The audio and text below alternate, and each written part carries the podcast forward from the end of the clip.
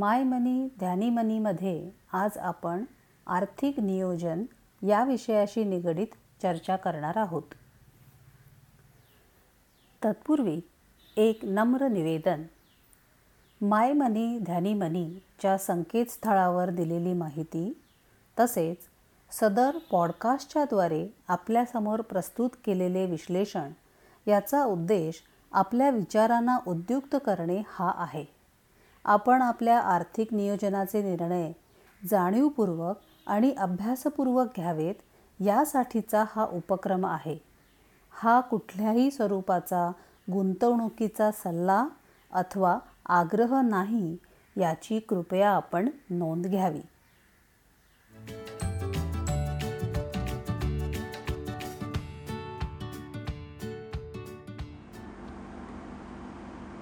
गेल्या काही एपिसोड्समध्ये आपण आर्थिक नियोजनाच्या निगडीत विविध टप्प्यांची माहिती घेतली.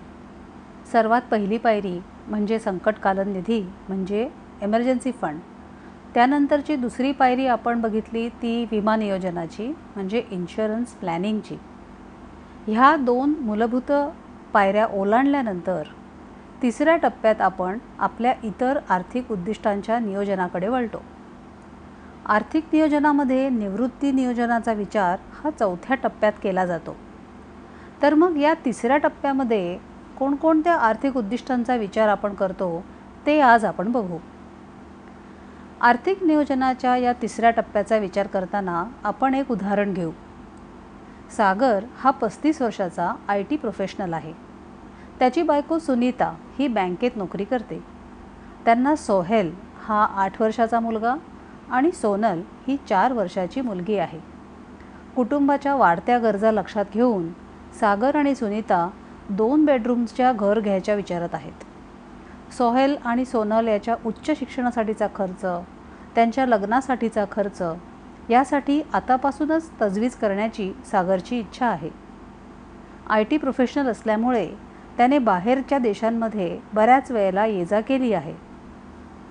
आपल्या कुटुंबाला देखील दर दोन वर्षातून एकदा परदेशवारी करावी अशी त्याची इच्छा आहे. सुनीता जरी बँकेत काम करत असली तरी तिला फॅशन डिझायनिंगची खूप आवड आहे. पुढे कधीतरी शक्य असल्यास नोकरी सोडून आपले एक स्वतःचे बुटीक असावे अशी तिची फार इच्छा आहे.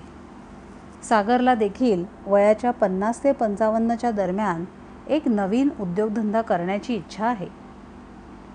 आता जर सागर आणि सुनीताला त्यांच्या या सर्व आर्थिक उद्दिष्टांसाठी नियोजन करायचे असेल तर त्यांनी ते कसं करावं ते आपण पाहू. आपल्या जीवनातील उद्दिष्टे जर सत्यात उतरवायची असतील तर त्यासाठी नियोजनपूर्वक तयारी करणे ही पहिली आ पायरी आहे. त्यामुळे सागरला त्याच्या व कुटुंबातील सर्वांच्या उद्दिष्टांची नोंद करावी लागेल. या नोंदीबरोबरच प्रत्येक उद्दिष्टपूर्तीची वेळ ठरवावी लागेल. मुलांच्या उच्च शिक्षणाचा खर्च आणि लग्नाचा खर्च याचे उदाहरण आपण घेऊ. सोहेल आणि सोनलसाठी उच्च शिक्षण हे त्यांच्या वयाच्या बावीसाव्या वर्षी असणार आहे. सोहेलचे लग्न वयाच्या अठ्ठावीसाव्या वर्षी आणि सोनलचं लग्न वयाच्या पंचवीसाव्या वर्षी करण्याचे नियोजन सागर करत आहे. म्हणून मुलांच्या उद्दिष्टांची नोंद त्याने कशी करावी? उद्दिष्ट एक. सोहेलचे उच्च शिक्षण वयाच्या बावीसाव्या वर्षी आत्ताच्या खर्चानुसार पंधरा लाख रुपये.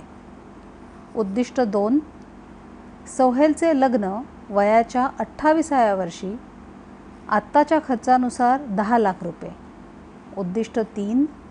सोनलचं उच्च शिक्षण तिच्या वयाच्या बावीसाव्या वर्षी आत्ताच्या खर्चानुसार पंधरा लाख रुपये. आणि उद्दिष्ट चार. सोनलचं लग्न वयाच्या पंचवीसाव्या वर्षी आत्ताच्या खर्चानुसार पंधरा लाख रुपये. यात लक्षात घेण्यासारखी गोष्ट ही की आपण आत्ताच्या खर्चानुसार रक्कम प्रत्येक उद्दिष्टासाठी घेतली आहे. आपल्या सर्वांना माहितीच आहे की दरवर्षी महागाईमुळे ही रक्कम वाढणार आहे. म्हणजे आपली तयारी ही त्या वाढीव खर्चासाठी असली पाहिजे. आपण सोहेलच्या उच्च शिक्षणाविषयी बोलू. सोहेल आत्ता आठ वर्षाचा आहे. म्हणजे अजून चौदा वर्षानंतर त्याला उच्च शिक्षणासाठी पैशांची गरज लागणार आहे. दरवर्षी आपण जर आठ टक्क्याने महागाई वाढते असं गृहीत धरलं तर आत्ताची दहा लाख ही रक्कम जवळजवळ एकोणतीस लाख सदतीस हजार म्हणजे तीस लाख एवढी होईल म्हणा ना. तर त्याच्या लग्नासाठी अजून वीस वर्ष आहेत. दरवर्षी आठ टक्क्याने महागाई वाढते असं गृहीत धरलं तर त्याच्या लग्नासाठीची आत्ताची दहा लाखाची रक्कम जवळजवळ शेहेचाळीस लाख एवढी होईल. आर्थिक ध्येय ही दोन प्रकारची असतात. एक म्हणजे ती विशिष्ट वेळेवर येतात. जसं मुलांचे शिक्षण त्यांची लग्न. आपल्या उदाहरणमध्ये मुलांच्या आर्थिक ध्येयाव्यतिरिक्त नवीन घरासाठी लागणारे पैसे सुनीताला बोटीक उघडण्यासाठी लागणारे पैसे सागरला बिझनेस करण्यासाठी लागणारे पैसे. तर काही आर्थिक ध्येय ही विशिष्ट कालासाठी चालू राहतात. सागर सुनीताचं परदेशातील सहलीसाठी लागणारे पैसे हे या दुसऱ्या प्रकारामध्ये येतात. त्यांना दर दोन वर्षांनी ही रक्कम खर्चासाठी लागणार आहे. सागरला आणि सुनीताला त्यांच्या प्रत्येक उद्दिष्टासाठी एक तक्ता बनवावा लागेल. या सर्व उद्दिष्टांचे वर्गीकरण नजीकच्या काळामध्ये येणारी उद्दिष्टे म्हणजे साधारणपणे पहिल्या तीन ते पाच वर्षामध्ये येणारी उद्दिष्टे. मध्यम काळामध्ये येणारी म्हणजे पाच ते दहा वर्षामध्ये येणारी आणि दहा वर्षानंतर येणारी म्हणजे लांब पल्ल्याची उद्दिष्ट असं वर्गीकरण त्यांना करायचं आहे त्यामुळे सागरला पुढच्या उद्दिष्टांसाठी किती पैसे आणि कधी लागणार आहेत त्याची सुसस् स्पष्टता येईल. त्यानुसार तो गुंतवणुकीचे निर्णय घेऊ शकेल. कुठे पोचायचे हे तर नक्की झालं. पण तोपर्यंत कसं पोचायचं याचा विचार आता आपल्याला करायचा आहे सागरने आपल्याकडे असलेल्या सर्व गुंतवणुकांची नोंद केली असेल तर हा प्रवास त्याला सुखाचा जाईल. आत्ता आपल्याकडे असलेल्या गुंतवणुका उद्दिष्टांच्या वर्गवारीनुसार नजीकच्या काळात उपयोगी असणाऱ्या गुंतवणुका मध्यम काळात आणि लांब पल्ल्यांच्या गुंतवणुका असं करायचं आहे. आता आपण सोहेलच्या उच्च शिक्षणाकडे पुन्हा एकदा वळू. सोहेलसाठी उच्च शिक्षणासाठी आत्तापासून चौदा वर्षानंतर तीस लाख रुपयांची गरज लागणार आहे. सागरने काही रक्कम इक्विटी म्युच्युअल फंडमध्ये गुंतवलेली आहे. इक्विटी म्युच्युअल फंड समभागांमध्ये म्हणजे शेअर्समध्ये पैशांची गुंतवणूक करतात. त्यामुळे या गुंतवणुका नेहमीच लांब पल्ल्यांच्या उद्दिष्टांसाठी वापरणे संयुक्तिक ठरते. सागरच्या इक्विटी म्युच्युअल फंडच्या गुंतवणुकीतून पाच लाख रुपयेपर्यंतची रक्कम त्याने सोहलच्या उच्च शिक्षणासाठी राखून ठेवली आहे. आपण जर म्हटलं की दरवर्षी त्याला निदान आठ ते नऊ टक्के तरी परतावा या गुंतवणुकीतून मिळेल तर चौदा वर्षानंतर या पाच लाखाचे होतील पंधरा ते सोळा लाख. म्हणजे लागणाऱ्या एकंदर तीस लाखातील पंधरा लाखाची तरतूद तर झाली. आता उरलेल्या पंधरा लाखासाठी सागरला इक्विटी म्युच्युअल फंडांमध्येच दरमहा पाच हजारपर्यंतची गुंतवणूक करावी लागेल. अशा पद्धतीचे विश्लेषण त्याने त्याच्या प्रत्येक आर्थिक उद्दिष्टा करणे आवश्यक आहे. या विश्लेषणातून त्याला त्याच्या सर्व आर्थिक उद्दिष्टांच्या पूर्ततेसाठी दरमहा किती अधिकची रक्कम गुंतवावी लागेल हे ध्यानात येईल. सागरकडे असणारी सगळा मासिक खर्च झाल्यानंतर महिन्याकाठीची जर अधिकची रक्कम या एकंदर रकमेपेक्षा जास्त असेल तर चांगलंच आहे कारण तो मग आपली सर्व आर्थिक उद्दिष्टे पूर्ण करू शकतो.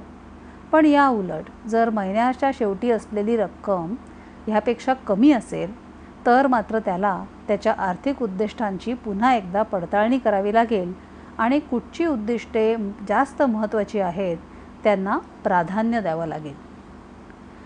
तुमच्या कुटुंबाच्या उद्दिष्टांचा वरच्या उदाहरणात सांगितल्याप्रमाणेच तक्ता तयार करा. पुन्हा एकदा उजळणी करू की या तक्त्यामध्ये काय असेल? तर या तक्त्यामध्ये आर्थिक उद्दिष्ट त्याचा कालावधी आर्थिक उद्दिष्टाचा आत्ताचा खर्च. आठ टक्के महागाई धरली तर उद्दिष्टपूर्तीच्या वेळेला लागणारी रक्कम. आत्ता असलेल्या तुमच्या गुंतवणुकीतून या आर्थिक उद्दिष्टासाठी राखून ठेवलेली रक्कम. त्या गुंतवणुकीचे उद्दिष्टपूर्तीच्या वेळेला असणारे मूल्य. उद्दिष्टपूर्तीसाठी लागणारी रक्कम आणि ह्या मूल्यातील फरक आणि हा फरक भरून काढण्यासाठी लागणारी अधिकची गुंतवणूक. या सर्व गोष्टींचा समावेश या तक्त्यात असणं आवश्यक आहे.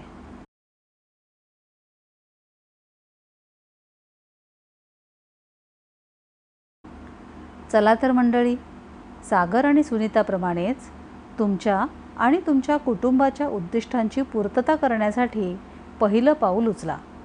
नमस्कार.